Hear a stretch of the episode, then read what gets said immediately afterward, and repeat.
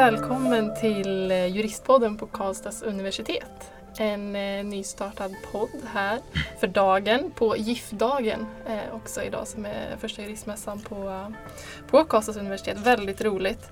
Ehm, jag heter Hilda Ivarsson som pratar. Sitter som utbildningsansvarig i juridiska föreningen och pluggar termin tre på juristprogrammet. Ehm, med mig här idag har jag fyra eminenta talare som ska få presentera sig. Varsågod. Ja, mitt namn är Elias Seito. Jag jobbar som biträdande jurist på advokaterna Hurtigen Partners. Eh, hej på er, jag heter Björn Hurtig och är advokat på samma byrå som Elias jobbar. Eh, jag heter Beatrice Tollerup, är arbetsmarknadsansvarig i juridiska föreningen och eh, pluggar termin 5 vid juristprogrammet här vid Karlstads universitet. Ja, hej på er, Marie Karlsson Thule här. Jag är professor i civilrätt och inspektor för juridiska föreningen här i Karlstad. Vi har i eh, juridiska föreningen i Karlstad utfört en undersökning bland juriststudenter på Karlstads universitet. Eh, den här har sin grund i att undersöka psykiskt välmående bland juriststudenter. Eh, föreligger det någon stress och press bland studenterna? Och vad kan vara orsaken till denna? Och vi har även jobbat på lite punkter som man kan använda sig av för att arbeta mot detta. Ehm, exempelvis så visar undersökningen, som också på många andra universitet som har gjort liknande undersökningar, att studenterna är stressade. Eh, det förekommer alltså inte bara på andra juristprogram utan också här. Eh, vi är ju ett relativt nystartat juristprogram, tredje årskullen nu. Mm. Eh, och det sitter inte redan en kultur här i väggarna och vi vill inte heller att det ska sitta en stressig kultur i väggarna utan vi vill jobba mot detta. Så vi kände att en undersökning var väldigt viktig att eh, utföra. Hur kan man ehm, hantera detta? Vad kan vara orsaken och hur ska det hanteras? Vad tänker du Björn? Jag tänker så här att eh, ett så finns det inom juridiksfären, kan man säga stort, eh, ett, ett inslag av säga, prestation. Man ska prestera för att nå höga betyg för att sedan komma in på tingsrätt för att sedan komma vidare till, till den slut, slutstation som man vill till. Och redan där startar det. Jag tror vi måste på något sätt lära oss att läsa för att lära för livet och inte för, alltså yrkeslivet, inte för betygen. Jag tror man Mm. måste börja där på något sätt. Jag tror att det är A och O. Att man släpper som betygshetsen, för det är den som är oftast det som ligger bakom. Sen finns det alltid en viss stress, som vi pratade om tidigare här, Marie och jag, och ni, eh, i att så gå, ta, kanske ta ett steg från vanliga studier till universitetsstudier. Men det är en naturlig stress. Den stress vi pratar om nu, det är mer en stress relaterad till prestation. Och den kan vara ganska svår. Mm. Verkligen. Vad tänker du Marie? Du som ändå du sitter som inspektor och här på institutionen. Ja, alltså jag försöker ju avdramatisera när jag undervisar att, eh, att vi, vi är här för att ha roligt, vi är här för att lära. Eh, vi är här för att ha kul ihop och göra vår lilla resa från Mm. att man inte kan någonting till vi kommer ut på andra sidan och har gjort tentamen och känner sig rätt så bekväm med de här olika frågorna som jag undervisar i, bland annat konkurs och företagsrekonstruktion. Eh, sen är det ju så att den här stressen kan man ju säga då, så fort man lämnar sin comfort zone det vill säga där jag känner mig bekväm och man ska utvecklas så har det ett pris, precis som Björn säger här. Det kommer vi inte ifrån.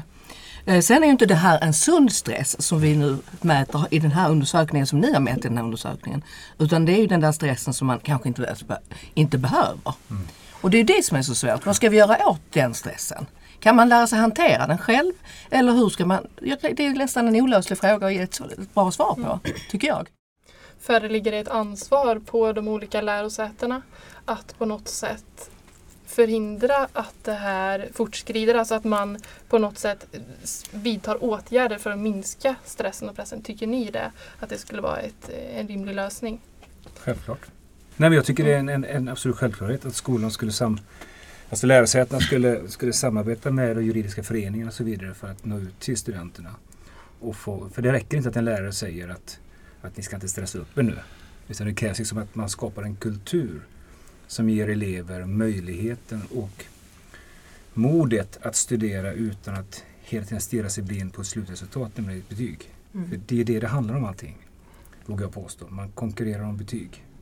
Eh, Man springer fram till tavlan, så var det på min tid i alla fall, och kolla. Fick jag ett AB eller fick jag ett BA? Sitter man på en tenta och känner att det här blir inte ett AB, då går man ut och tar om den istället. Och så blir det en stressmoment, för nu har du helt plötsligt två tentor att läsa till. Och så håller det på så här. Va? Så det är självklart att, att, att skolorna, lärosätena måste skapa en kultur som, som går ut på att vi är här. Jag säger det återigen. Jag ser det gång efter gång. För att lära för framtiden, inte för att lära för en tenta. Börjar man läsa så, eh, för att, då känner man också att man skapar sig en kunskapsmassa som gör att det blir ganska roligt att lära sig. Mm. Som du sa, eller hur? Det ska vara roligt att lära Absolut, sig. Ja. absolut. Det är då- jätteviktigt. Då skapar vi nog, tror jag, Mm. bra jurister med bra förutsättningar för att klara sig. För tänk på en sak. Den stress du skapar här. Och det, du bygger en människa under fyra och ett halvt, fem år. Och det följer sedan med dig uppåt. Du tar med dig någonting uppåt. Tänk om man kunde avstressifiera människor, om det finns ett sånt ord, här. Och få människor som är lite, lite coolare i attityden när de kommer vidare ut i yrkeslivet sedan också. Då kan du också tjäna en hel del på, på lite mindre stress även där. Om jag vidareutvecklar det då. Vi säger att Mm. lärarna inte, eller lärarna, avdelningen inte vidtar åtgärder så jag som student får fokusera på det här själv. Mm. Vad skulle jag kunna göra själv genom att jobba på mig själv för att minska min stress och press? Ni som har varit ute i arbetslivet Mm. och kan se tillbaka på den studiegång ni har gått. Vad skulle vara ett tips ni ger till er, vad säger man, när ni gick juristprogrammet? Vad hade ni gett för tips till er själva då för att minska stressen och pressen? Finns det något sånt där som ni bara kom på att ah, det här, det här skulle jag gjort? Jag hade förmånen att föreläsa här tidigare idag eh, och jag sa det som jag tror på, nämligen att om man strukturerar sig. Jag tror mycket på planering och strukturering. Mm. Då kan man också slippa mycket stress. Därför att om du verkligen skapar en plan dag ett på en kurs, vi säger insolvensrätt 1 om det finns, Mm. 20 poäng. Det ska vara 20 veckor va? Mm. Ungefär, ja. Dag ett, du, du, du, du går på första föreläsningen, så här, du skapar dig en, en, en plan, du ser på din studentlitteraturlista och så vidare. Och så lägger du upp en, du tar några timmar. Nästan så att du gör en tidslinje. Det du så strukturerar in, då ska jag läsa det, då ska jag göra det här. Förstår du? Och sedan tänker hur många timmar per dag behöver jag göra för att klara av det här? Och så låt säga att du, du, du är snäll mot dig själv och tänker att, att okej, det här tar mig kanske sju timmar inklusive lunch och, och, och förmiddagsfika och sådär. Så, så går man varje dag till ett bestämt ställe, typ biblioteket. Eh, och så jobbar man de här timmarna och sen efteråt så går du hem. Jag garanterar nästan dig att om man gör det från dag ett så kommer du ett lära dig så in i helsike mycket, jag höll på att svära. Eh, och du kommer att kunna vila för du kommer frigöra tid att göra annat än att studera. Och då kommer studierna bli roliga. Du kommer gå till jobbet liksom. Det hade jag sagt till mig själv för jag var rätt dålig på det då. Faktiskt. Nu är jag rätt bra på det men då var jag dålig på det. Så det är mitt tips till mig själv då. Strukturera bättre kompis. Jag håller helt med dig Björn. Eh, Jag tror att det är jätteviktigt att man gör detta till en arbetsdag. En studiedag som en arbetsdag. Eh, Och just det som du säger också att man är snäll mot sig själv. Jag tillhör inte den gruppen själv så jag kan ju med enkelhet ge det rådet till andra då. Eh, Att man inte ska ställa upp heller för höga mål. Utan sådana som är fullt genomförbara tror jag är väldigt viktigt att man tänker på. Det är, kanske, det är svårt att göra det kanske men jag tror att man ska försöka. För jag tror att ni kan lyckas med det. Jag tror att det är ett sätt, precis som du säger Björn, att komma runt den här låsningen som det egentligen är. Det är en låsning för man har en massa förutfattade meningar om hur saker och ting ska genomföras. Vilket inte alls, jag brukar säga det till mina studenter också och till min familj att tänk på att fantasin alltid överträffar verkligheten. Ta det till er och tänk på det. För jag tror att det är, man kan hetsa upp sig hur mycket som helst, jag talar om mig själv. För ingenting när jag var ung. Eh, och jag tror att det är väldigt viktigt att man tänker att man kan vara själv, snäll mot sig själv. Precis som du sa då Björn, gå ut och ta en lång promenad. Tänka på det här, nu har jag läst det här. Eh, och sen kanske inte tänka alls, bara gå ut och göra någonting helt annat. Och då under tiden så arbetar hjärnan med den här informationen som man har tagit in un- under dagen. Och jag tror att så fungerar jag idag. Och- just som du säger, planeringen är otroligt viktig. Ja. Alltså jag måste ju planera allting när jag har mina kurser. Ja. Eh, Så egentligen så har de ju, eh, det finns ju en plan redan. Då, då ska vi tala om obeståndsrätt, då ska vi tala om konkursrätt och vi ska tala om och så vidare. Så jag tror att det, jag tror det är ledordet att man ska vara snäll med sig själv men vara strukturerad och planerad. Mm. Precis, jag håller med. Jag är ju relativt nyexaminerad och jag vet ju att när vi hade långa kurser så kunde vissa, vissa studenter vilja att lärarna gav alltså läslistor. Men, men det funkar ju inte riktigt så i arbetslivet utan man, man får ju liksom planera själv och det måste man göra framöver också. Och då tror jag att det är viktigt även under studietiden att få den strukturen redan från början så man vet liksom. För studiemetoden är väldigt lik arbetsmetoden märker jag. Så att det, det bär man med sig som Björn säger.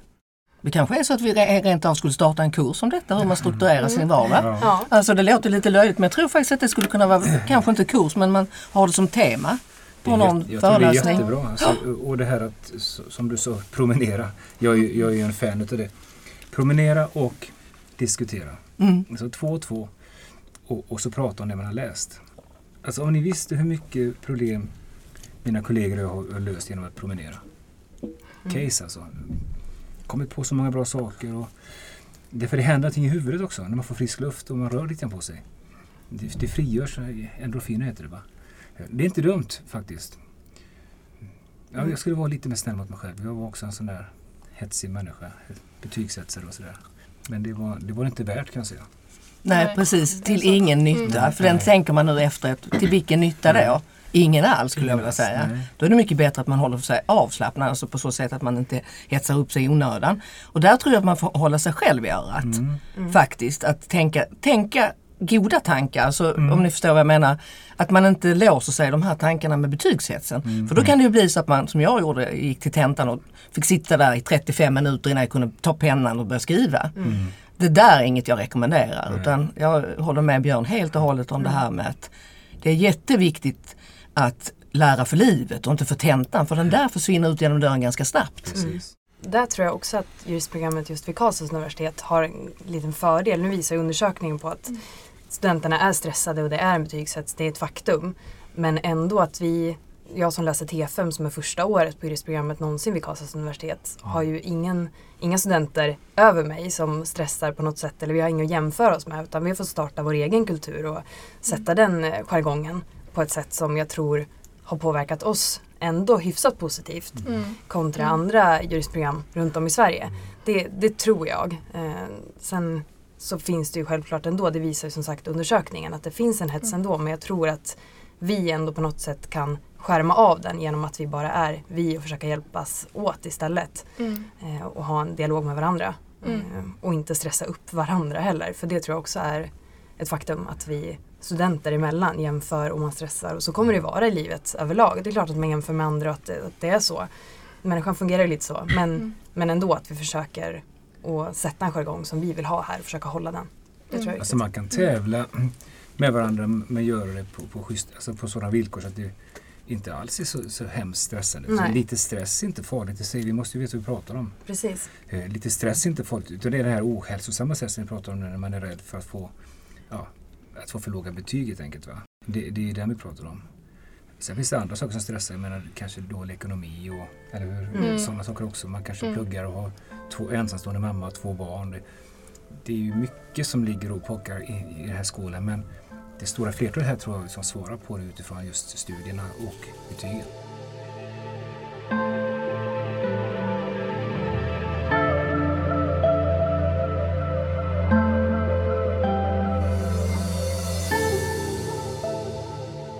Ser också att det finns ett samband mellan hur många timmar en student studerar varje vecka och hur stressad personen är. Det finns Mm. dock undantag, många som stressar eller som känner sig stressade även om de eh, inte pluggar så många timmar eller tvärtom.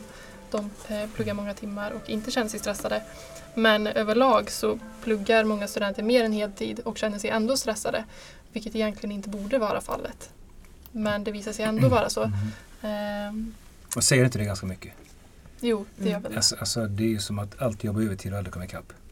Mm. Eller hur? Ja absolut. Det, det är precis det. Det, det. Det är klart, då blir man ju superstressad. Ja. Mm. Jobbar man för lite och, och inte ikapp, då är man stressad till den orsaken förstås. Va? Mm. Eh, Men, men jag menar det här, det, det är ju det, antingen så studerar man ju fel.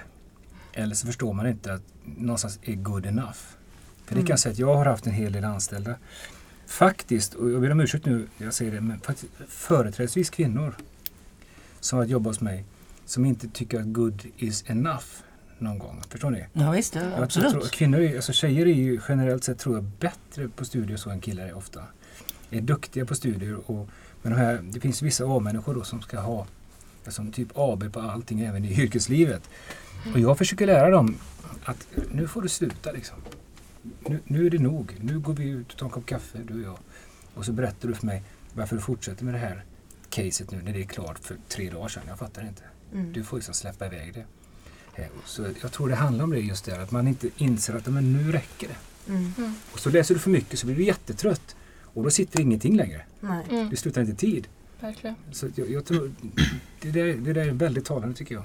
Och också det att man, att man ska jobba hela, alltså efter, student, eller liksom efter studietiden man har tagit sin examen så ska man jobba hela livet. Mm. Och då har stressat upp sig de fem åren som man är helt slutkörd när man har tagit examen och ska komma ut i Mm. arbetslivet. Det, det blir inte heller bra att man går in i väggen eller hur man ska uttrycka det efter ett år för att man har redan på något sätt byggt upp en sån stress som är svår att släppa på Precis när man väl kommer ut Mm. i, i arbetslivet. Det måste man också tänka på Mm. att under tiden ha roligt på vägen som vi var inne Mm. på. Mm. Ha kul när man lär sig för att har man roligt när man lär sig då sätter det sig på ett bättre sätt och då är det ju roligare och lättare när man väl kommer ut i arbetslivet och ska börja jobba sen också. Tror jag. Ja, det tror jag också Ja. absolut.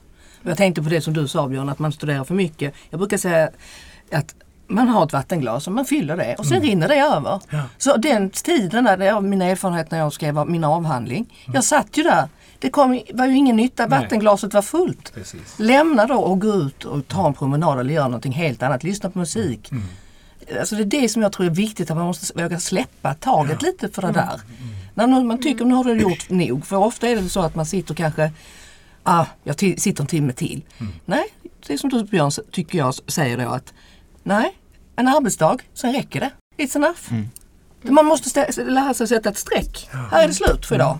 Precis. Men strukturera. Just det. Mm. Du kan inte säga till dig själv. Jag ska läsa, jag vet inte hur många sidor man läser på en dag, men förstår du? Jag ska läsa 100 sidor idag. Men jag ska läsa dem. 200 sidor Mm. funkar inte för då läser jag inte dem. Nej. Jag Kanske, och så tänker du efter två dagar, det här höll ju inte alls. 100 sidor, jag kommer inte ihåg hälften. Ja men då får jag väl läsa 60 då. Och så får jag liksom lägga på det här. Jag tänkte ha en veckas ledigt här, jag får nog ta två dagar där då. Men det kanske är värt för att må bättre i slutändan. Alltså Mm. att ha en liten plan va, för sig själv. Det, jag, Mm. jag återkommer till det, det är viktigt. Det har jag skällt på dig ibland Elias, för när du jobbar mig nu, att du inte följer planen riktigt. Mm. För jag litar på att du gör det.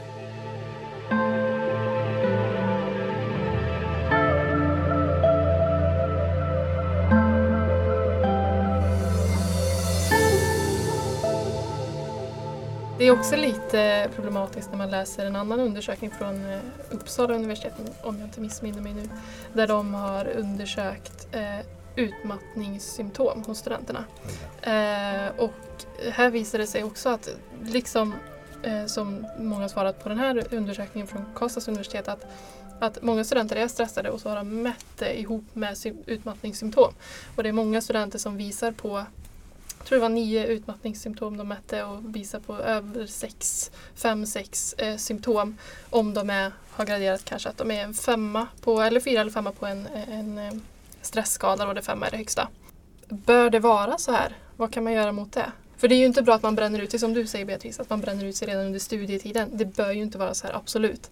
Men finns det inte något form av ansvar från både arbetslivet men också eh, avdelningarna till, på de olika lärosätena att motverka det här? Mm. Om det ändå är så att många studenter visar på en, ett utmattnings, eh, eller flera utmattningssymptom. Vad tror ni? Bör man koppla in eh, studenthälsan på olika sätt på de olika eh, universiteten? Jag vet inte, inte idag vilken roll studenthälsan har här när det gäller just den här utmattningssyndromen. Men jag tänker att eh, det är också en sån där sak som man måste också ta i själv. Eh, det vill säga att jag måste bestämma mig för att jag gör så här nu. Eh, och sen inte diskutera med sig själv, var det rätt eller fel? Mm. Utan fatta ett beslut och följ beslutet. Mm. Jag tror det är väldigt viktigt. Jag håller med. För att eh, annars kan man hamna så hur snett som helst Mm. eh, i det här. För det är, alltså man får ju tänka till, det här är studier. Det är jag som ska lära mig, det är jag som ska skaffa mig ett yrkesliv. Jag ska ut och arbeta och då kan man inte ha utmattningssyndrom redan när man ska dit till arbetsplatsen. Nej. Eller när man är färdig. Vilken det är sorgligt tycker jag. Jag blir ledsen när jag hör sådant. Mm. Jag tycker det är jätteledsamt för så ska det inte vara. Sen kan man ju sitta och säga det här då. Men ändå så tycker jag att det är viktigt att eh, vi på avdelningen också här i Karlstad då, eh, tänker om de här frågorna. Det har vi redan gjort tycker jag. Eh, Fredrik Hjort så höll ju någon, Mm. det kanske ni själva ska berätta om. Ja, eh, Fredrik Hjort höll ju en, eh, en paneldebatt där han bjöd in gamla kursare. Då. Han är doktorand här i Mm. processrätt på Karlstads universitet.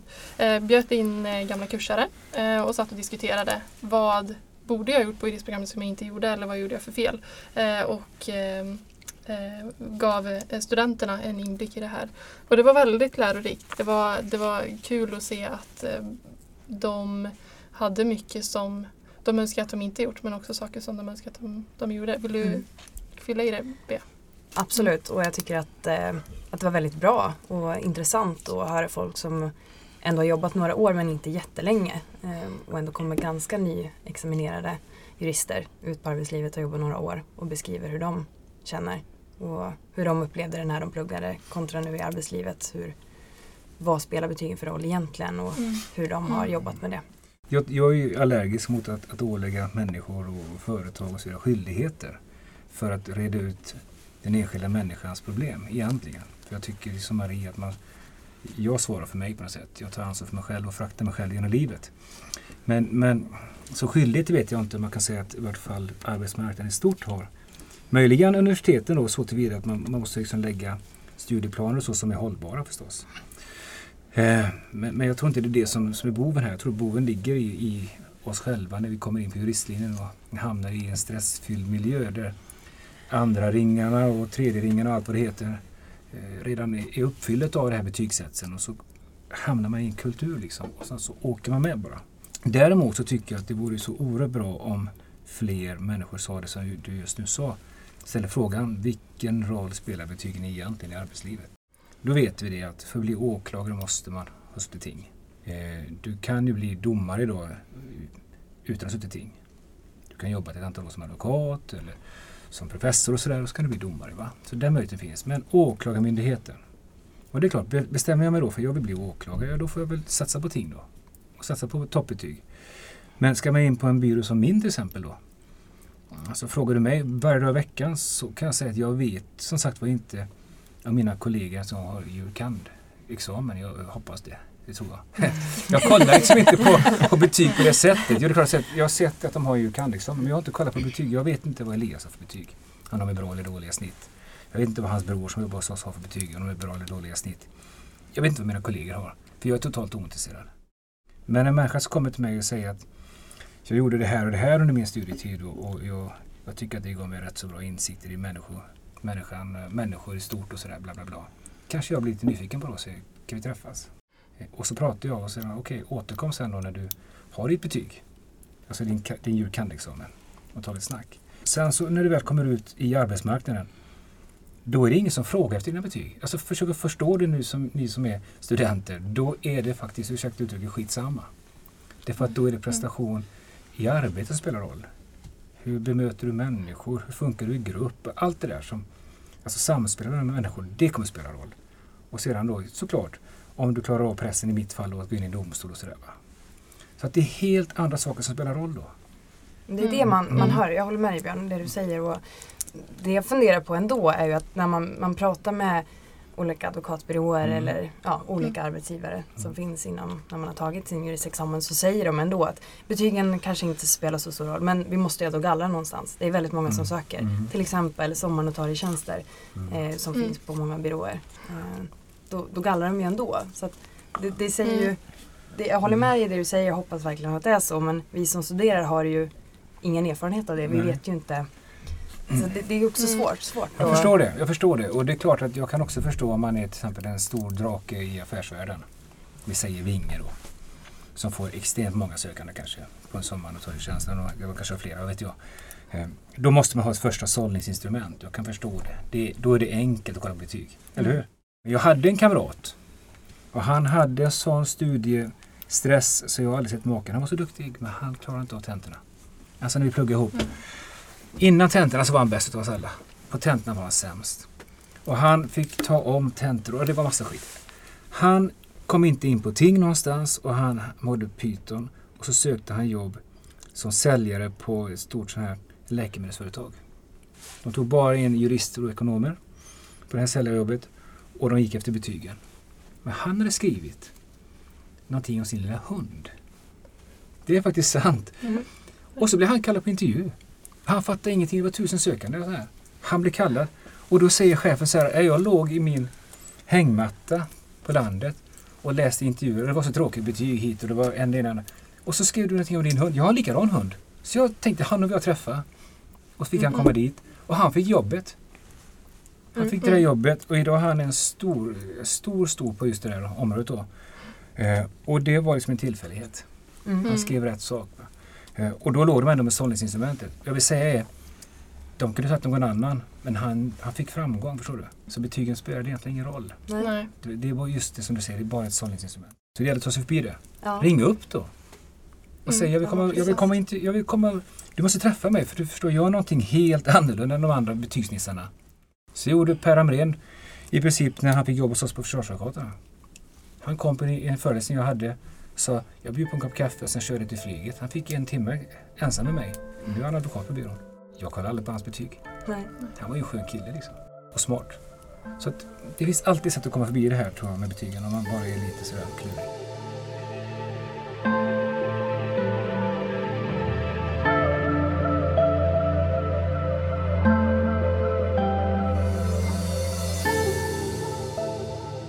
Jag tänker vi kommer in på en, eh, en, en sak jag har funderat på.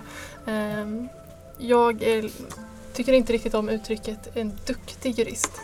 För en duktig jurist enligt mig är en duktig eh, student som har fått bra betyg. Ofta används uttrycket duktig jurist eller det finns väl olika sammanhang där det inte används. Men, så jag tänkte fråga er vad enligt er är en bra jurist? Eh, och bra då att det kan innefatta andra egenskaper som kanske passar för det här arbetet som man söker. Eller något liknande. Vad, vad skulle ni säga att en bra jurist utgör? Elias, har du något? Ett stort driv bara. Och, och liksom ett stort intresse för det man gör. För det, för det som du nämnde på föreläsningen att jobbar man många långa timmar och sådär så att, då, då blir det mycket lättare när man har ett intresse för det. Det är precis som, som allt annat. Eh, gillar man fotboll så lägger man extra, en extra halvtimme på fotbollsplanen för att öva in frisparken eller vad det nu, nu må vara. Så att det är lite samma här, att man ska känna att man har ett intresse för det. Liksom, att, och då, då får man det där drivet bara. Och då, då kommer allting på köpet. Är det Eh, någonting då som, som ni så letar efter, ett driv hos en person? Att drivet finns? Ja, alltså det är viktigt. Jag har haft lite projekt här nu och eh, det är väldigt viktigt för mig att det är rätt person, att jag kan lita på den personen. Så det handlar mycket om den sociala förmågan och eh, möjligheten till att ha kontakt med andra människor. Det Mm. tycker jag ju absolut. För ett projekt kan stå och falla med en person. Om det inte är så att det är rätt person som finns med i det här teamet. Eh, så man kommer inte ifrån det tycker jag. Hur man än vänder och vrider på det. Mm. Att det måste vara rätt person på rätt plats. Björn, har du någonting som... Ja, men jag delar uppfattningen. Så, så man får nog fundera lite grann på vilken plats det är. Mm. Det som är bra för, för en, på en institution kanske inte är bra hos mig. Det som är Mm. bra på en åklagarmyndighet kanske inte är bra hos er och så vidare. Mm. Men för min egen del så, så är det, jag har några egenskaper jag letar efter. Det ena är såklart att man har driv. Eh, Och flera skäl. Ett skäl är därför att man måste liksom man måste driva de här målen framåt på något sätt. Va? Men man måste också vilja ha nya mål och komma någon vart i karriären. Ett annat är att man är orädd. Mm. Alltså jag tycker att eh, för mig själv då, en, en advokat som, som inte kan gå in i rättssal och ta skit på den svenska för sin klients skull. Det är ingen bra advokat. Utan man måste vara orädd. Man får liksom ställa in ibland, göra hindersinvändningar och, och inte bråka, men förståelse, förstår, juridiskt bråka då. Och sedan att man, man får göra fel. Alla gör vi fel, jag gör fel hela tiden. Och man kan liksom, inte, kanske inte bra nog alltid sådär va. Men man får aldrig vara nonchalant. För mig. Det, för nonchalans för mig med andra människors liv, för det är det det handlar om. Då tar det på ren svenska hus i helvete. Då blir jag galen. Och det är väl den personen jag vill ha då, någon som är orädd och inte är nonchalant utan verkligen har det drivet. Mm. Och så, så, som Marie sa, socialt kapabel. För man rör ju sig i ett spektra. Alltså, från människor på hög samhällsnivå till människor utan någon förankring alls i samhället. Mm. Du ska kunna prata med alla. Eh, Och, och, och faktiskt ta till dig alla människor. Mm. Känna på alla människor. På min plats så, så vill jag ha en människa som är sådan och har ett stort hjärta som slår liksom för, för mänskliga rättigheter. Det var väldigt många saker, du bad om ett ord. En egenskap, du fick hundra. Men, Det är jättebra. ja. Det är har ingen av er har ju nämnt betygen nu som att det, det är det viktiga. Och Ja. då leder det in på en fråga som jag funderar lite på. Vi pratade lite om det tidigare innan inspelningen här också, hur läkarprogrammet har eh, med godkänt och inte godkänt. Just Maria, det. hur, hur var det? Jo, det var så att jag träffade på någon som jag frågade hur är stressen på läkarprogrammet? Och eh, hon studerar, studerar där, eller studerade, hon är klar nu. Ja, hon sa vi har ingen stress alls. Hon har ingen stress sa jag, vad konstigt. Nej men vi har ju ändrat betygen. Jaha, sa jag. Så nu så har de bara godkänt eller icke godkänt. Just Eh, och då har de höjt eh, godkänt-gränsen istället. Då. Så de har ju fått en helt ny miljö. Och eh, jag menar, kan de så kan ju vi. Ja, och det är det jag tänker också då. Hur, hur tror ni att det hade tagits om man skulle ändra till B och U till exempel? Om, om det skulle vara så. Tror ni att det skulle tas emot med öppna armar på arbetsmarknaden eller hur, hur skulle det bli? Nej, inte på arbetsmarknaden. Nej, Nej. jag tror Nej. inte. Jag tror inte. Nej, nej, inte arbetsmarknaden. Därför att Nej. de som sitter där nu, eller vi då, Mm. det är ju människor som kommer från den miljön vi nu försöker ändra på. Mm. som tycker att det är väldigt mycket värt att ha bra betyg och sådär. Men, men eh, personligen har jag tyckt det var helt underbart. Mm. Eh, faktiskt. Ja, det hade jag också gjort. Ja. För att jag tänker liksom, då blir det en annan sak. Eh, och sen kan jag ju då tycka, då, de arbetsgivarna som finns där ute, det är väl bättre om de har, använder andra instrument Mm. för att sålla. För det kan ju vara så att en person passar jättebra hos dig Björn Mm. och sen en annan passar inte alls. Nej. Mm. Så, att, så är det ju. Och det får vi nog lära oss att leva med att vi alla är olika. Mm. Det tror jag är viktigt att förstå också. Att eh, jag kanske inte alls passar i domstol på, i längden Nej. till exempel. Nej. Jag är inte gjord för att sitta där. Det inser jag ju. Mm. Jag tycker det är jätteroligt att gå dit och, bli förordnad. Men liksom, jag tror att var tid har sin plats på något sätt. Mm. Eh, och jag tror att hade man kunnat få arbetsgivarna här eh, till tänka om. Eh, att det inte är betyg som avgör, för det är inte betyg som avgör. Nej. Till syvende och sist. Det är inte det. Nej. När jag, liksom, jag och mina team inte har tittat på några betyg, jag tittar på personen. Mm. Vad är det här för person? Kan den här liksom utföra det här, de här arbets, arbetsuppgifterna som jag vill ha hjälp med? Mm. Ja, Jag håller med. Jag tror inte heller att om man skulle ändra betygen att det skulle tas emot på ett bra sätt som det ser ut just nu. Men man kan ju hoppas längre fram, precis som du är inne på Maria, att man går på person till rätt person på rätt plats. Eh, Mm. Och vid de tillfällen man söker olika arbets... Men jag tänker så här att som, som egenföretagare då, och vi har ju ändå hyfsat stort, vi är väl 30-talet människor, eh, sysslar med humanjuridik, då vill jag ju ha bra medarbetare. Jag vill inte ha bra studenter. Jag vill ha bra arbetstagare. Eh, hade jag velat ha studenter, då hade jag väl startat en privat skola då. Jag vill ha arbetstagare. Nu har de som söker till mig passerat studentstadiet. Nu ska de jobba hos mig. Eh, Och det är klart att man kan tänka sig, och jag ser att du har kunnat tillgodogöra dig dina studier bra. Mm. Bättre kanske än vad jag gjorde, vad vet jag. Eh, Men nu är det annat som räknas. Eller hur? Mm, mm. Nu ska du liksom spela match på allvar. Nu är de här, nu går du från sjumanna till, till elvamanna. Och från långben till kortbent och så, fattar du? Mm. Kort, ja, på shortsen alltså. Ja. och, och, och, och, och vad jag menar med det är att, att det, det, det, det vore jättebra men det finns en faktor som man måste i så fall väga in i bedömningen. Det är att då borde också alla studenter få möjlighet att göra ting om de ville. För de flesta, eller i vart fall komma in någonstans. Därför att de flesta läkarstudenter som blir klara, eh, som blir lägre läkare då, de får ju antingen en AT-tjänst eller i avvaktan på det en underläkarposition någonstans. Och sen går de vidare till sina ST, ut- specialistutbildningar och sådär. Mm. Tänk om vi kunde gjort likadant här. Att man, Mm. alltså jag hade lätt erbjudit mig att vi kunde ha platser som skulle kunna vara som någon slags AT, eh, AT-tjänstgöring hos oss i ett eller två års tid. Tänk om Mm. arbetsgivaren gjorde det istället och fick någon slags benefit från Domstolsverket. För vi måste nästan börja Mm. där någonstans. Mm. Va? Det, det är Domstolsverket som är den stora stygga boven. Det är inte skolorna, tror inte jag. Det är, det är Domstolsverket Mm. som inte Mm. släpper in folk i yrkeslivet utan att man har högsta betyg med sidomeriter och allt vad det heter. Och, och så. Till vilken nytta då? Ingen alls.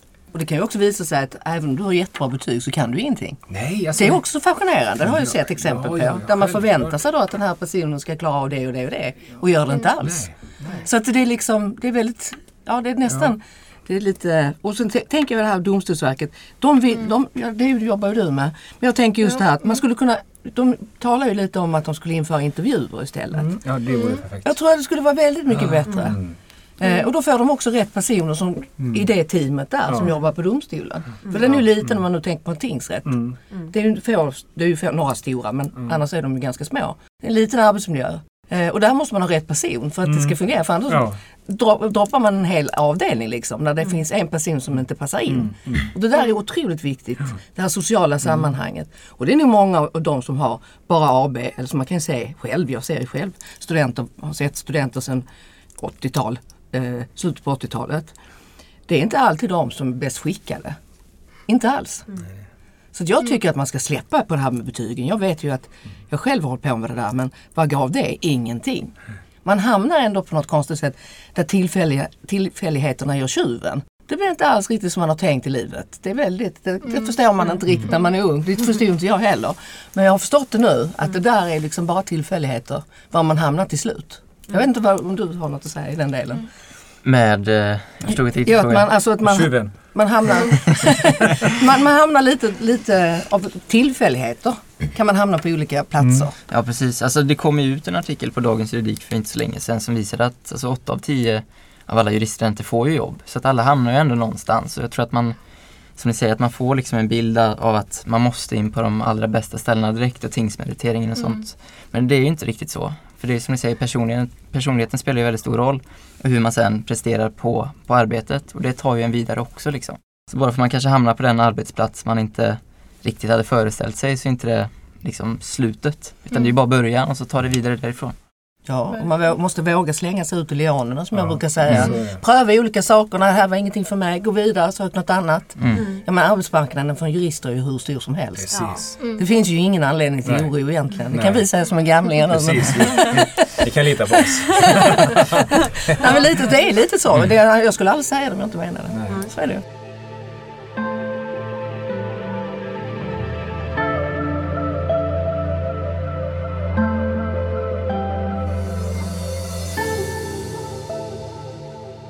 Ja, men det tycker jag man märker lite bland studenterna. Att det, det finns bara en tanke på det här första jobbet. Vad ska Ja. bli mitt första jobb?